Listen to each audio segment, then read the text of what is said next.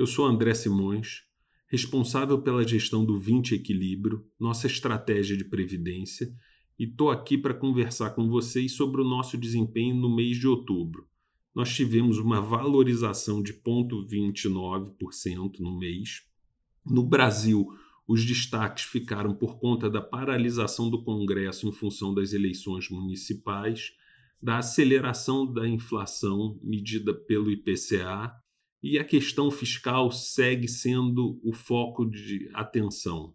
No plano internacional, a expectativa com relação ao resultado da eleição americana, os efeitos da segunda onda de coronavírus na economia mundial e a recuperação na China foram os destaques. Nós tivemos ganhos no mês, com uma posição comprada em dólar contra real, na posição de NTNB curta, que se beneficiou dessa aceleração do IPCA no período, e de uma posição de inflação implícita. Nós tivemos perdas com uma posição de cupom cambial, essa é uma posição nova, e na posição comprada em renda variável. A nossa carteira segue muito exposta ao setor de saneamento, energia e commodities.